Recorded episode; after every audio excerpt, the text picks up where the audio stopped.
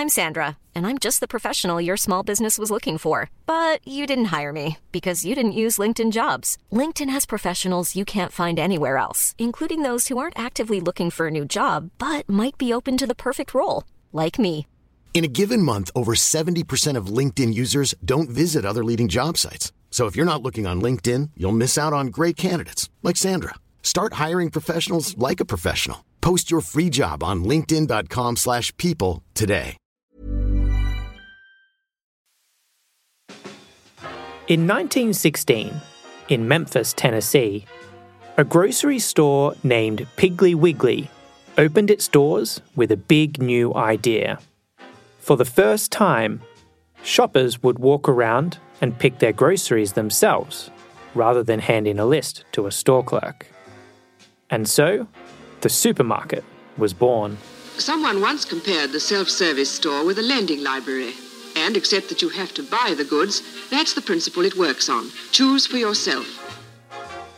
Although the coming decades saw plenty of innovation, from shopping trolleys to barcodes, from the perspective of customers, grocery shopping remained largely the same. More recently, however, a new generation of digital native businesses have been looking to upend the grocery industry. Most notable is the e commerce titan Amazon, which launched its online grocery delivery service Amazon Fresh back in 2007. You can now get groceries from Amazon.com if you live in San Francisco. The Amazon Fresh website. But it hasn't been smooth sailing for Amazon. With its online grocery business struggling to gain traction, the company began experimenting with physical stores. And in 2017, made a huge bet. Big, big story today. Amazon announcing it's gonna acquire Whole Foods for $13.7 billion. Since This then, deal Amazon has been trying to reinvent the in store experience of grocery shopping. So let's go check it out. I'm here outside an Amazon Fresh store in central London. At first glance, it looks like a regular supermarket. The one big difference is that here, there are no checkouts. So I'm going to go pop in and grab myself a bite to eat.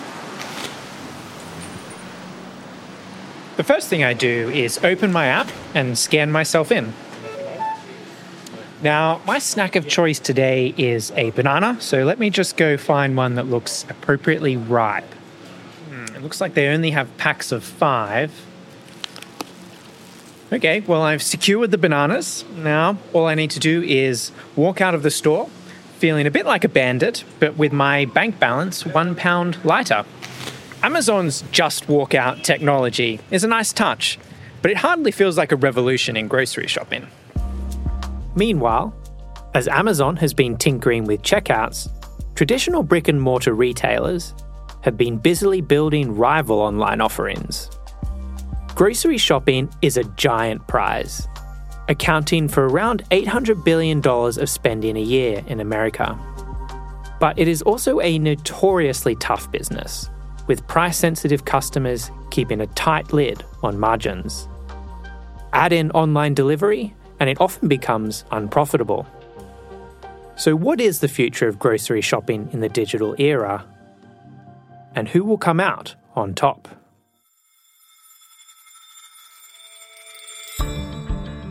You're listening to Money Talks from The Economist, our weekly podcast on the markets, the economy, and the world of business. In London, I'm Tom Lee Devlin. In Singapore, I'm Mike Bird. In Washington, D.C., I'm Alice Fulwood. And in today's show, why is it so hard to convince people to do their grocery shopping online? First, we discuss the enduring appeal of shopping in store. Then, we hear what's putting people off buying more of their groceries online. The price pressure is a real one. It will reduce the amount of folks that are actually interested in the service. Finally, we explore why Amazon has failed to have the impact that many expected. Amazon, frankly, came to grocery with a little bit of that arrogance. Hey, Mike. Hey, Alice. Hey, Tom. Hey, Tom. It's great to see that the usual order of things has been restored. You're both back in your, your rightful places. So, Mike, I can see that you're in Singapore and you are alone in the studio, Tom, as it should be. Thanks for that. I'm uh, certainly feeling uh, very alone now. But I'm glad Mike's back in Asia and that you're in the US because we'll be leaning heavily on your knowledge of local markets for this episode, particularly supermarkets. So, how do you guys do your grocery shopping? It has actually been so long since we were all in the right place that I thought Alice was based in Lexington, Kentucky. um, my shopping habits, there's a few local places. Fair Price, which I, I guess is the sort of Singaporean Tesco or Walmart equivalent. I do order quite a few things from Grab, which I suppose is the Southeast Asian Uber slash Instacart slash Seamless if I want something from sort of a variety of places, that's a that's a good option for me. Yeah, I uh, tend to do my grocery shopping in store, whether I am in Washington or Lexington or you know anywhere else that I might need to to acquire groceries, which I think is is mostly because of the way that I like to shop, which is I like to sort of go most days and pick up whatever it is that I need for dinner like that evening. And doing that online would be pretty ruinously expensive given all the sort of additional fees and, and delivery costs. Which is an even bigger problem because American grocery stores are already ruinously expensive. There's a huge difference between the price that you pay for groceries in somewhere like Washington or New York and what you would pay in a sort of more Central America suburban town like Lexington, uh, going to the massive Kroger there, you know, you can fill up your car and uh, just, just walk out for free. Try that in Washington and uh, that's your paycheck gone. It's quite different to the UK, which I think, number one, has fantastic grocery stores, and number two, much more even pricing between the city centres and rural areas. I used to be a, an in store shopping loyalist, but I made the switch to online ordering during the pandemic. I think a lot of other people did the same thing. I use this service called Ocado, which is very popular here in Britain. Uh, I like it mostly because I'm very much a creature of habit. So I basically eat more or less exactly the same food every week, which means shopping for groceries takes about two minutes as I can just kind of select the exact same basket that I had the week before. But having said that, it is certainly more expensive, and sometimes you end up with odd substitutions and kind of underripe blueberries or overripe avocados, which is not ideal. An absolutely terrifying look inside the mind of a former consultant there on uh, Tom's shopping habits. What could he possibly do when that uh, avocado is underripe? His whole meal, his whole week meal plan will be thrown off. Everything goes in the bin. Spiraling into crisis. Paroxysms of, of fear, you know? Well, yes, I, I, suppose it turns out I am actually in the minority here, and not just on our show. So the pandemic did push a lot of grocery shoppers online, perhaps not quite as obsessively regimented ones as myself, but um, still, less than a tenth of grocery sales in America, at least, are done online these days. That is, yeah, considerably less than I would have expected. Less than 10% really doesn't seem like very much. Yeah, I agree. And especially because online grocery shopping here covers quite a few different things. It covers everything from home delivery through to curbside pickup, which is where staff in the stores do the shopping for you, picking out the goods and then putting it in bags. And you just pull up outside the shop in your car and they deliver it to you. And I imagine that for retailers, the economics of those two options are quite different. Exactly. So if you take curbside pickup, you really only have to add the cost of having staff wander around the store and, and, pick up items. And in some cases, you can just use the staff that are already there anyway, depending on, on how busy the store is. But things are a bit trickier when it comes to home delivery because of what logistics types call the last mile, or if you're Walmart in America, the last 10 miles, given 90% of Americans live within 10 miles of, of one of their stores. And getting products those last few miles uh, is where a lot of the cost actually ends up being. So companies have different models for dealing with those last few miles. One is to have vans ferry between stores and, and customers, sometimes using third parties like Instacart in America or, or Grab, where you are, Mike. And the other is to have big fulfillment centers like the ones Amazon is famous for and the ones Ocado uses here in Britain, uh, which tend to be a little bit further away from customers. And the benefit of those is that they can be heavily automated. But the downside is that you end up having to travel longer distances to your customers. And the important thing about the grocery business is that compared to, say, electronics, the margins are really incredibly thin as consumers tend to be very price sensitive. Typically, you're looking at operating margins between 2% and, and 4%, which doesn't leave you a lot of wiggle room to add in extra costs.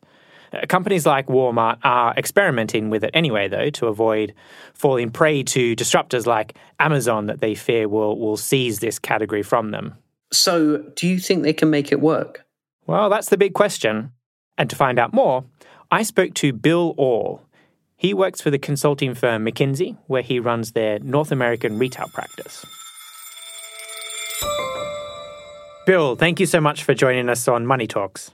Great to be here. Thanks for having me.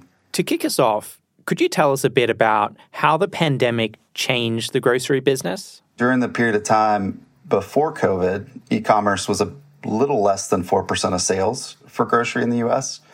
That doubled relatively overnight to kind of 9 to 10%, doubling ecom penetration in a month or two period. Obviously, throws a lot of shock into a system that uh, has grown slowly over the years. And through that, I think what we saw was in the early days of the pandemic, really larger grocers taking share, being more reliable and, and source of supply, and providing more flexibility to consumers and how they wanted to, to shop. So the penetration of online grocery shopping jumped pretty sharply during that period, but it's been fairly stagnant since then. And in absolute terms, it's much, much lower than in other categories like, say, books or, or consumer electronics. So why is online delivery so difficult in the grocery space? Yeah, it's it's a question that also is, I think, conflated with the current economic conditions in the U.S. as well. E-commerce in grocery is seen as a convenience play folks understand there's a premium involved with that. But you've got headwinds from economic conditions, and we run a, a survey of about 3,000 consumers every six months to understand what are their behaviors, why are they doing what they're doing. You know, the number one reason that people say they don't use more online grocery is because of the expense. 36% of people say, I would use it more, but it's too expensive. And so that I think is a primary reason. Secondly, people still prefer an in store experience for fresh items. There's still some reluctance around am I going to get the avocado or the bananas that I want at the right ripeness? And that touch and feel has not been one that grocers have been able to overcome. To some extent, there's also been some concern around product availability and what substitutions would they get from online orders. And so if you feel a lack of control and you're paying a premium, the experience isn't terrific. And so, really, what we've seen is a, a leveling out on e commerce penetration, really around those shoppers that are just looking for convenience. And that is what has driven what we're seeing broadly in the sector around 8 to 9% penetration is where it holds. And obviously, that evolves depending on the population density. We're seeing urban centers as high as 20%, 25%, and certainly more rural and suburban areas actually back down to pre COVID levels of 3 and 4%. You mentioned the cost of grocery delivery being high, which is interesting because in other areas of e commerce, that's not really the case. Uh, can you just talk us through why so many grocers add those extra fees for online delivery? As many retailers do look at the profit and loss of the individual businesses, be it the in store brick and mortar business or the e commerce business, when they look at a standalone e commerce business, it looks like it's generating a loss. And that's largely driven by the extra labor that's involved in picking and fulfilling online orders. And so it, it does generate a question around how do you mitigate that? And there have been two or three paths that we've seen grocers take. One is they actually step back and say, I'm not going to look at that P&L uh, as an independent business. I'm going to look at holistically how valuable is that customer and how important is my offering online services to them shopping with me and creating profit for my business. But others have said, I really want to drive profitability within e commerce alone. And to do that, they have really focused on either managing the commercial aspects, meaning there might be slightly higher pricing online, there might be promotions that aren't offered online to offset some of that cost, or they've added fees to offset the challenges of the model. I know a number of grocers have also been exploring advertising as part of their online offerings to try and improve the margins. Do you see much potential for them in that? Yeah, the growth of retail media networks has been substantial in the US. Obviously, Amazon is a clear leader there and it, it built the market. Walmart has a multi billion dollar retail media business, Target as well. Kroger also has a very established and high earning retail media business, and other grocers are looking at building that as well. I think they are thinking of the media and advertising business as another value stream, the way they've looked at trade funding over the years. And when we talk about online grocery shopping, we're talking both about home delivery, but also curbside pickup. Uh, which of those do you expect is likely to emerge as the dominant form of online grocery shopping? Our research would suggest that there has been more growth in click and collect, that curbside pickup that you're describing, given that it is a lower cost option than delivery. And delivery continues to be the predominant growth vector, if you will, in these higher urban density areas that people have less flexibility from a transportation standpoint. But the US in total, I think, is is biasing a bit more towards click and collect. And so, staring into your crystal ball, casting your eyes forward to the years ahead, what do you think the grocery business is going to look like in, in say, 2030? Do you think supermarkets are going to go the way of bookstores? Are they going to change? What's this business going to look like in the future? That's the million dollar question. I uh, would love to have a simple answer. I think the vision that we've been seeing, if you fast forward seven to even 10 years, is we could imagine that online e-commerce is, is likely going to continue to grow. However, most of our estimates would, would suggest probably more in the mid-teens range in that time frame. So continued growth, but not to the point that you've described of gone to digital of, of books or technology or others where 40 to 60% of sales would be online. And largely, I think that will happen as cost of delivery can come down. The value of automation actually makes it more accessible. And really, the question is the pace at which that occurs. Because I, I, do believe the pricing premium, the price pressure is a real one. It will reduce the amount of folks that are actually interested in the service. And so, until that starts to decline, you're not going to see the significant growth in the space. Bill, thank you so much for joining us on the show today. Thanks for having me.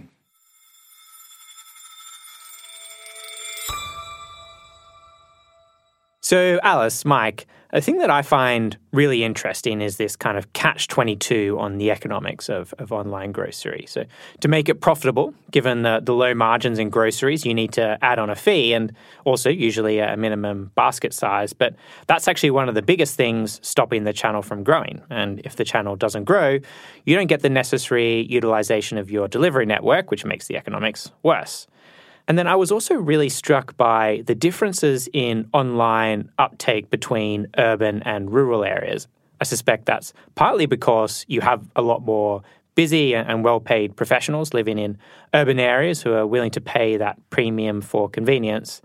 And also, I suppose you have that greater population density, which makes the whole thing much more efficient. And it probably helps to explain why the penetration of online grocery shopping is actually much higher in countries with high population density like Korea, where it accounts for actually about 20% of the category. Yeah, I was really struck by the fact that it was only 4% of grocery shopping before COVID, and even a pandemic was only enough to get it to 9%.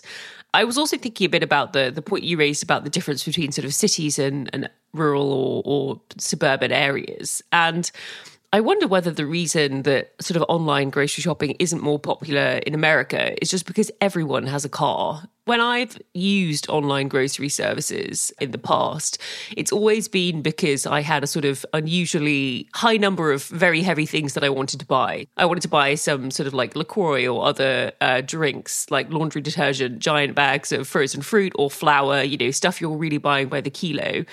And that was the big pain point for me in New York was lugging all of this stuff back to my fifth floor walk up or whatever. But I do still like doing sort of fresh daily stuff for dinner myself, partly because uh, the way I eat is obviously in complete opposition to Tom, which is that I like to see what's in the shops looking good and use that for my uh, dinner inspiration. So uh, right now, there's a lot of good corn and aubergine, etc. Once I have a car, and I can purchase unlimited liquids, I really don't necessarily see the utility of online ordering. So, on what sort of groceries we order, I actually feel sort of the opposite. I feel guilty about asking people to bring me heavy things. I don't know why. I sort of really worry about the delivery driver, and, and that's probably fine because uh, I could have carried the heavy items myself, obviously, and it would be fine for the delivery driver as well. Thinking about the industry a little bit more, it's really interesting how thinking back to the origination of groceries and the way that we buy them, it's the fact that these very, very low margin, very, very efficient businesses only really work because we do the last element of the sort of logistics, because that's part of our everyday lives. And, and people think of their trip to the shop not as them being the last mile delivery driver, but that is what they're doing. So I'm not totally surprised in some ways that it doesn't do as well or doesn't have as much penetration as other forms of e commerce. Labor costs obviously matter too. This is going to work in some places. Uh, it works in Singapore, for example, because you do have relatively low labor costs in large parts of the population, but it's not going to work quite as well in the US at all. It sounds sort of silly, but I wonder whether there's a blockage here because there's something sort of tangible about a lot of groceries, except for the products that you know really, really well. If I'm buying fruit and vegetables, I really want to see what they look like and I want to feel them and I want to sort of make sure that they're not bruised or damaged and that it's exactly what I was looking for. It's slightly harder to tell from a picture. It's often no quicker to order. You know, if I'm coming home from work or something and, and a shop is on the way anyway, it's not a massive efficiency saving for me. So, yeah, it does feel like there's a lot of reasons for the sort of slower, lower penetration of e commerce in grocery shopping. You know, I don't know that I expected this episode to give me quite as much insight into the sort of deep inner workings of the minds of both of my colleagues. But uh, it turns out that Tom's, you know, Patrick Bateman over here, and Mike is. Um, Mike is this sort of kind-hearted soul who uh, feels deep shame about asking a delivery person to uh, bring laundry detergent to his house. You know, he's lugging it back himself. Who guessed? Speaking of the inner workings of uh, enigmatic people and countries. I'm very much looking forward to reading my colleague Miranda's piece on the influence of the Saudis on sports and how the kingdom is using its investment in sports in an attempt to sort of uh, gussy up its reputation a bit. We actually did our own sports episode a few weeks back, and I do think it's just one of those fascinating industries in which economics is, is really only one of the forces at play. So I can't wait to uh, hear what she thinks about it as well. You can read that piece and more for absolutely nothing by going to economist.com forward slash podcast offer for a free 30 day digital subscription. That is if you're not a subscriber already. After the break, we delve into the intensifying rivalry between Walmart and Amazon and ask who will come out on top.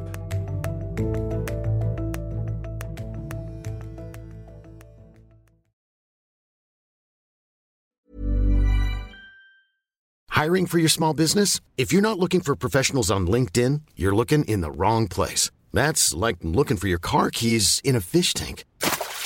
LinkedIn helps you hire professionals you can't find anywhere else, even those who aren't actively searching for a new job but might be open to the perfect role. In a given month, over 70% of LinkedIn users don't even visit other leading job sites. So start looking in the right place. With LinkedIn, you can hire professionals like a professional. Post your free job on linkedin.com slash people today.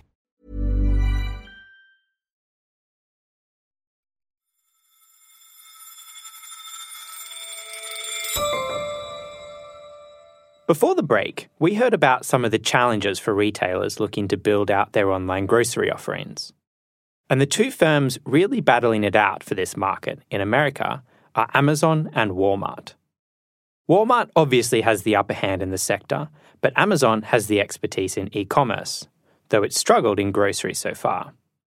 To understand why, I spoke to Jason Del Rey, who's the author of a new book called Winner Sells All, which looks at the contest between these two giants.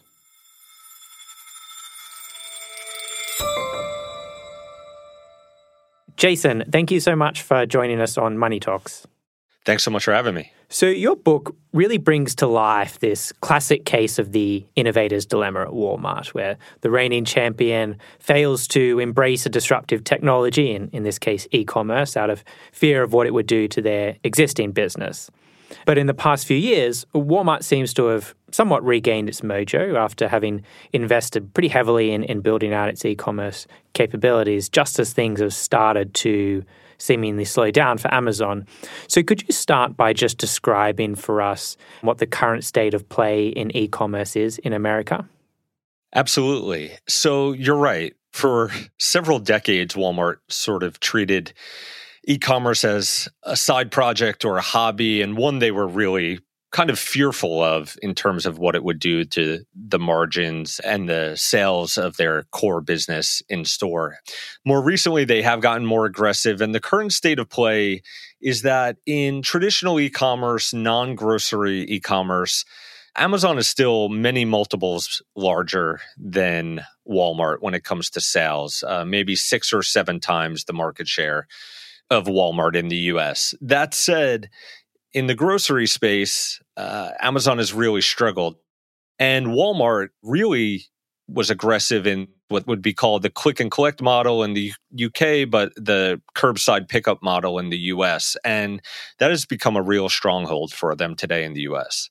And a few years ago, after Amazon purchased Whole Foods, there was this kind of sense that they would soon really dominate the grocery category. Uh, but as you allude to there, things haven't really turned out that way. In fact, this is one area where Walmart has really clearly retained its lead, actually, not just in physical stores, but also in online grocery sales as well.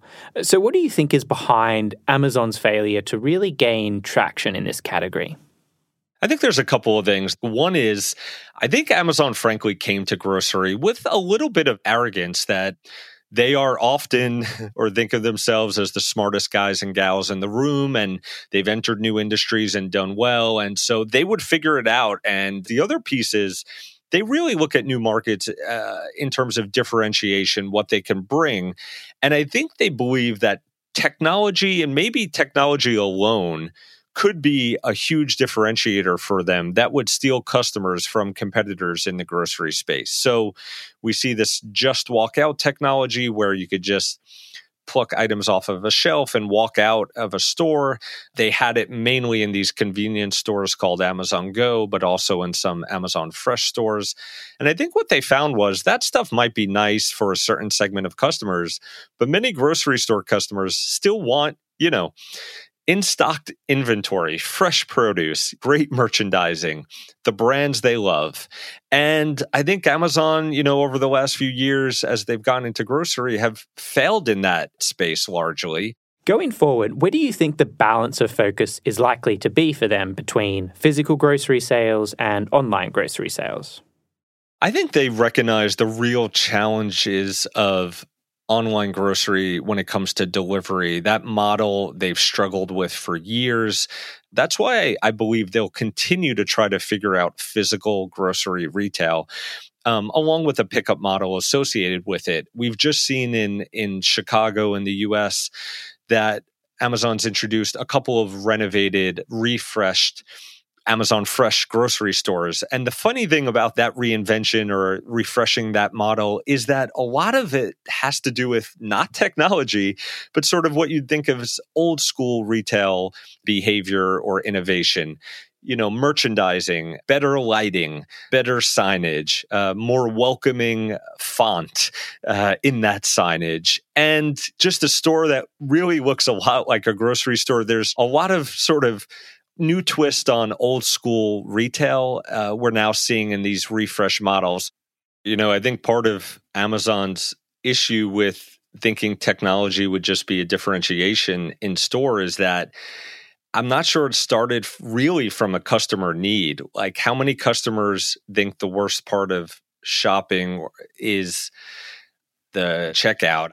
So, Jason, what do you think the future of the grocery business is, is going to look like? How are people going to shop, and which firms do you think are likely to come out on top?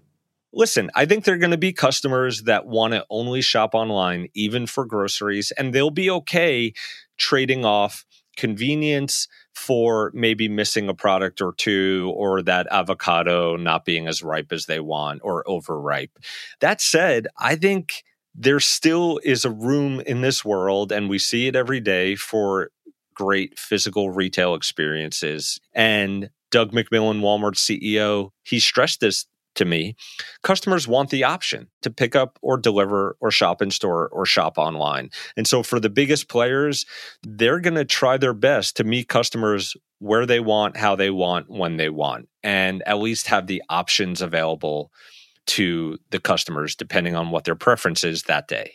I think Walmart will continue to be a, massive player here, at least in the US. I think they've made a lot of great progress. Their biggest challenge is often just their size and and bureaucracy. But I think under Doug McMillon over the last decade, they've made a lot of ground up in that way. And so they they are fierce. I never want to count Amazon out just because they've proven me wrong time and again. But they have a lot to figure out in the space. Jason, thank you so much for joining us on Money Talks. Thanks so much for having me. So, Alice, Mike, what do you make of what you've heard today? Yeah, it's really interesting to think about, you know, what are the pain points that Amazon is trying to solve with tech for sort of grocery shopping? I guess checkout can be annoying, but it's never struck me as being sort of one of the the worst or most difficult parts of, of grocery shopping. Um, and also can be annoying to go and get your own groceries if you're, you know, obviously hugely busy.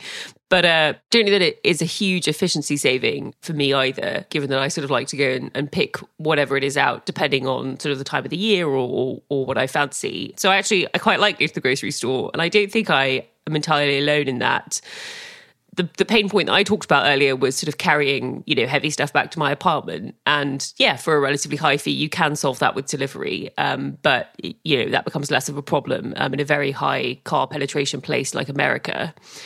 And I guess if, if I think about sort of grocery shopping compared with other industries that have really been radically transformed by online shopping or digital ordering, you know, things like clothing or books, the problems that online shopping seemed to solve were ones of sort of selection or choice or price. Choice at grocery stores is sort of rarely the problem that people have. You know, most people do you want bananas. It's pretty clear what bananas are. Um, and in fact, you know, online shopping can reduce one element of choice because you can't pick, you know, the ripest tomatoes or whatever.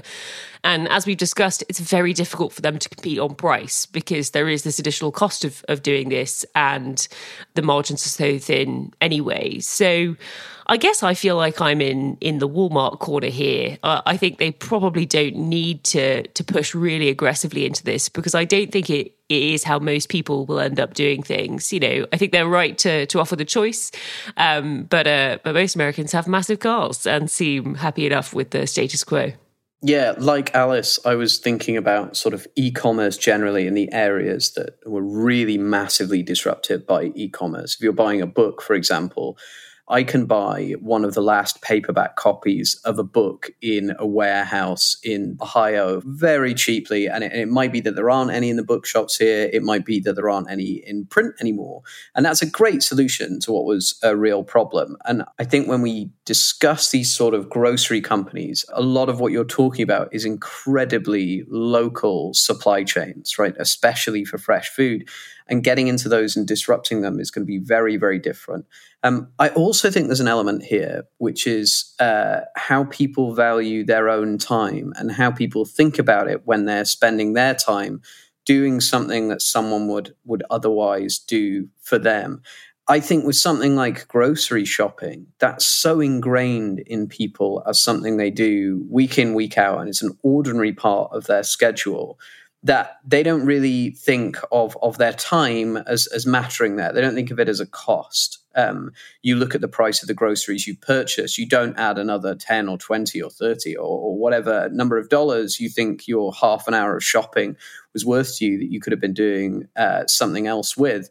But if somebody brings you your groceries, you're definitely going to count the cost to make them do it in the overall cost to yourself. So I, I do think there's an element of sort of psychology to this this whole thing also makes me really interested in all of the potential other areas where tech companies are going into industries where they maybe do have this sense of sort of slight arrogance about their capabilities. And they're going into, again, incredibly efficient, low margin industries. Um, uh, they might not be the most sophisticated industries in the world, thinking that they can sort of revolutionize them. On that point around disruption, I do just love Walmart's comeback story. So, if you wind back the clock a, a decade ago, it, it really seemed like this kind of one time giant of retail had screwed up pretty badly, dawdling with its investments in, in e-commerce and and letting Amazon get a toehold. And after the Whole Foods acquisition, there, there really was this sense that Amazon had become unstoppable and, and would become the everything store that, that it set out to be in its own words, and including winning the giant grocery category. And now things look very different. And part of that's because of the slow shift towards online grocery shopping that we've been talking about. But part of it is because Walmart has really invested heavily to, to catch up with Amazon. And its massive footprint of stores and its big market share in groceries bought it time to do that. So I'm still very bullish on Walmart. I mean, the Walton family is, is still the world's richest with a, a cool $225 billion between them. There is something pretty uh, pretty magical about going into a Walmart store. As someone who comes from a, a quaint small island, they are just absolutely vast. I understand why people like going. You know, there's just there seems like there's infinite possibility in a Walmart. I enjoyed your description there of, of Britain as a small, quaint island. Does that seem incorrect to you? yes, it is uh, certainly very impressive. Uh, with that, I think it's probably time for us to pivot to our stats of the week. Someone like to kick us off? Yes, of course. My stat of the week this week is 21 of 33, which is the number of countries in Latin America that get more than half their export revenue from commodities. And I pulled this from a, a story in our uh, South American section about Latin America's push into mining the metals needed for electric vehicles. So it turns out that 60% of the world's lithium, uh, which is needed in EV batteries, uh, as we've discussed on many episodes of Money Talks before, um, is actually in Latin America. So you have all these hugely commodity dependent countries, and they are now all going after uh, mining the EV metals uh, that we will need uh, over the next sort of few decades if we're going to convert uh, to a to a more electric uh, vehicle dominated car industry. But uh, I was really struck by how many of them really are still sort of just dependent on on commodities. Uh, you know, two thirds of, of the countries in Latin America still still get more than half their export revenues from them. Sticking with the Americas in general, uh, my stat of the week is 4.1%, uh, which is the Atlanta Fed's estimate for the uh, next quarter of US GDP growth the Atlanta Fed puts out a, a, forecast that's regularly updated. And I just find this statistic amazing because it makes the uh, American recession that we were talking quite a lot about at the beginning of the year feel very remote indeed. Um, 4.1% is a pretty punchy number. Um, yeah, yeah, it does really remind me how rapidly things have changed on that front. Well, uh, speaking of being super pumped, my uh, stat of the week is $326 million, which is Uber's operating profit for the second quarter of the year. And that's significant because it's the first time the company has ever turned a profit from its operations. And there's been lots of fanfare and excitement about this. Um, but personally, I have to say that for a company that has generated more than $32 billion of losses, breaking even feels like a, a, pretty low bar. So, I mean, just to do a bit of back of the envelope maths on this, the company has $21 billion of invested capital on its balance sheet. So, annualizing its quarterly profit gets you to around about a 5% return on capital after tax, which is less than half its cost of capital. So Uber's loss making days might be behind it, but it, it, really does have a long way to go before it becomes this kind of giant cash machine that its, its early investors hoped it was going to become.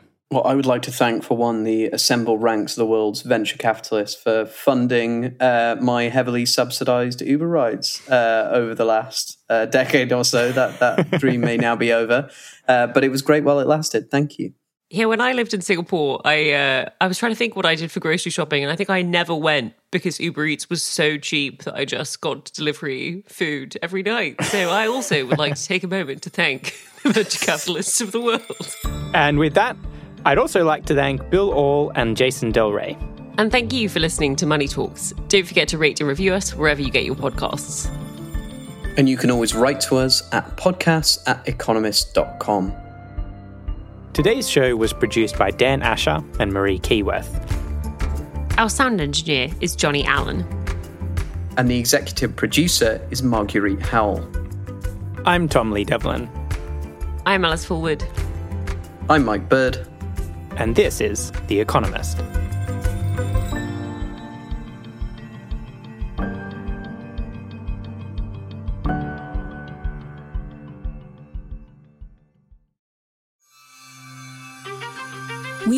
To write for work. Want to improve? Bolster your skills with Economist Education's six week online course. You'll explore the craft of writing and learn from The Economist's editors how to engage and persuade. Whether it's vibrant memos, pithy social media posts, or storytelling with data. And as a listener, enjoy a 15% discount with the code WRITING. So sign up now at economist.com forward slash business writing.